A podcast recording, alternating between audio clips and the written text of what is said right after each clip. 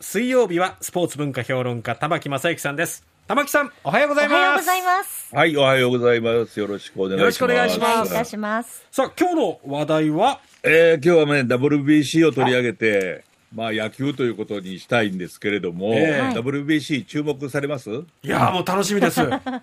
面白いですよねね。えまあ、あのね、大谷と投手は投げるのかどうか。うんねえ、大谷投手対トラウト選手の対決はあるのかなんて、ものすごい興味ですよ ね。ですねねえ、だからものすごい面白いんですが、はいこれ、野球っていうのは世界的に有名じゃないですよね。ああ確かにオリンピック競技になったりならなかったりとかもありますしねそうですね、おまけにヨーロッパの人に話してもほとんど知らないですよね。そうですよねヨーロッパはねええそれからアラブ圏の人もほとんどゼロなんですうね。んだからあのサッカーのワールドカップでは200カ国以200カ国以上が登録しているのに、うんはい野球ではね、WBC では予選もなくって22カ国でしょ、ううんんそれからあの WBSC というオリンピックと関係しているところもあるんですが、ええこれはあの150カ国ぐらいなんですね、加盟がう。んあだから相当まあ少ないなということなんですけれども、明治時代の初めには、え野球もサッカーもラグビーもどーっと日本に入ってきました。えうんで、なんで日本人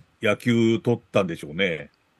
なんで野球の人気がなんどでだろうーっと高く大きくなるんですね。確かに日で本はササッカーが人気ものすごく出てきたってもうつい最近のことですよ。そうですうねん J, J リーグが生まれてからのことですそよう。ね J リーグ生まれる前はみんなサッカー、え、ワールドカップだ、何それとか言ってうん言ってたんですから。ええうんだなんでの明治時代から野球がね、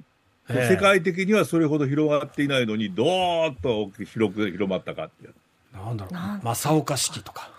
ああ、なかなかおも面白いところです ね。なんでかなまあいろいろ野球好きな人もいろいろ出てきたんですけれども、これいろんなことが言われてるんですね。まあ、はい日本人は数字が好きで野球には数字がいっぱいあるとかね。ああそれから、まあ、あの、なんなんですか、まあ、第一高等学校、東京大学なんかでどっと人気が出たとか、うんうんうんそれからあのピッチャーとバッターの対決が相撲の仕切りに似ているとかね、はあいろいろ言われたんですけど、これ、一番面白い説はね、 ええ日本では市民戦争が早く終わっちゃったという、市民市民戦争が早く終わったからええあの市民戦争っていうのはあの、全部普通の人、兵隊以外の人が手をあの武器を持って、ええ国内で戦う戦争ですよね。はあはあはこれ、例えばアメリカでは南北戦争なんかあー19世紀ですよあね。うんそれから20世紀に入ってもずっとこうあのアフリカとかいろんな諸国で市民戦争はあったわけなんです。ええところが日本は一応関ヶ原の戦いで終わっちゃってるんですね。ああなるほでど長い間平和徳川時代の平和が続いてその後また戦争あるんですけれどもね。でそのせ関ヶ原の半年前ぐらいに鉄砲が入ってきてるんですよ、うんはいはいポルトガルから。ええで鉄砲が入ってきたらチームプレーになるんですね。あとあいうのはあの真ん中がババーンと打ったら横の方からババーンと打ってその間にこう騎馬隊が走っていってうん歩兵が走っていってとか言って、うんうん作戦があるんですね、ええうんその前の戦争はどんなんでしたそれ以前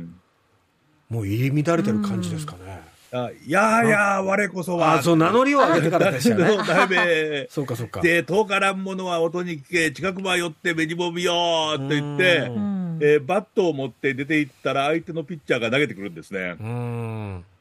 これ野球とそっくりなんですねなるほどで、野球とそっくりで、その、おチームの中から一人ずつ出て行って戦うわけですね。えあほんでそれでそ、そういう対決で、これは、ちょっとチームプレーとはまたちょっと違うんですよえうね。んんで、個人の戦いがチームのものになるのは確かなんですけれどうんも、それが武士の中では、ご恩と奉公、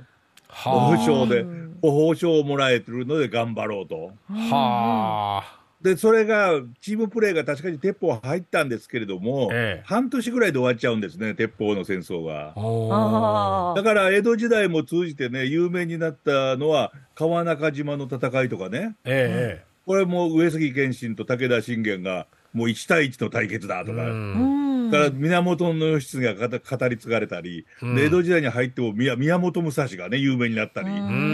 これん全部個人ですよね。そうですねですから日本人はよくあの群れるとかね、ええよくこうみんな一緒になってすぐに固まるとかよく言うんですけど、はいええ実は結構個人的に戦うことが多いんですね、戦いの中では。あああなんですからあの武士道精神そうですね。だからチームプレーっていうのは、さ例えばサッカーなんかでも、えフォアフォワードとバックスが同じことやったらダメでしょえう、うん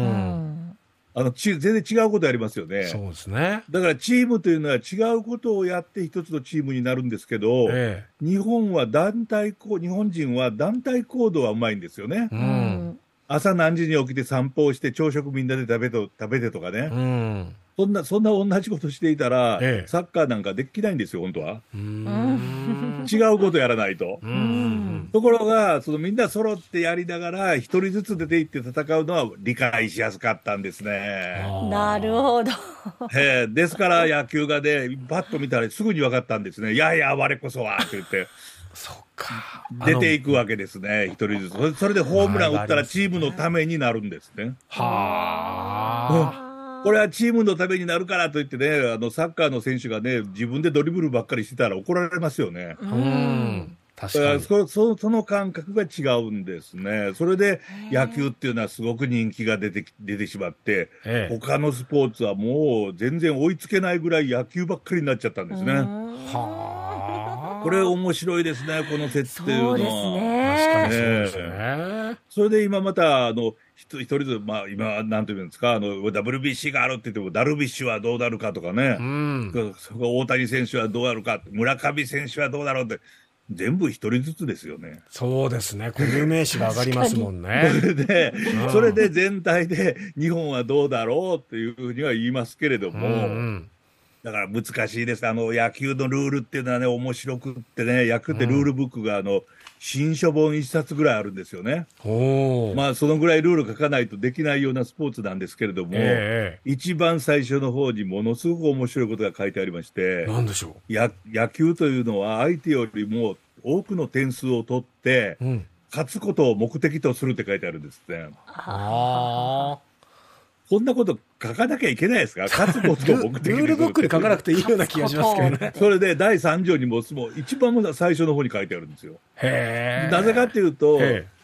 勝つことが目的にならない場合多いんですよね。はあそれは、それはやっぱりね、よ3本ホームラン打ったら嬉しいですよ。うんあチームが負けても。あ、そっそうですねよくね、一人だけ大活躍した選手にインタビューした時も、いや、結局チームが負けたんで残念ですとかっていうコメントありますけ ど、ありますね。えあれ建てばないですね、絶対 に。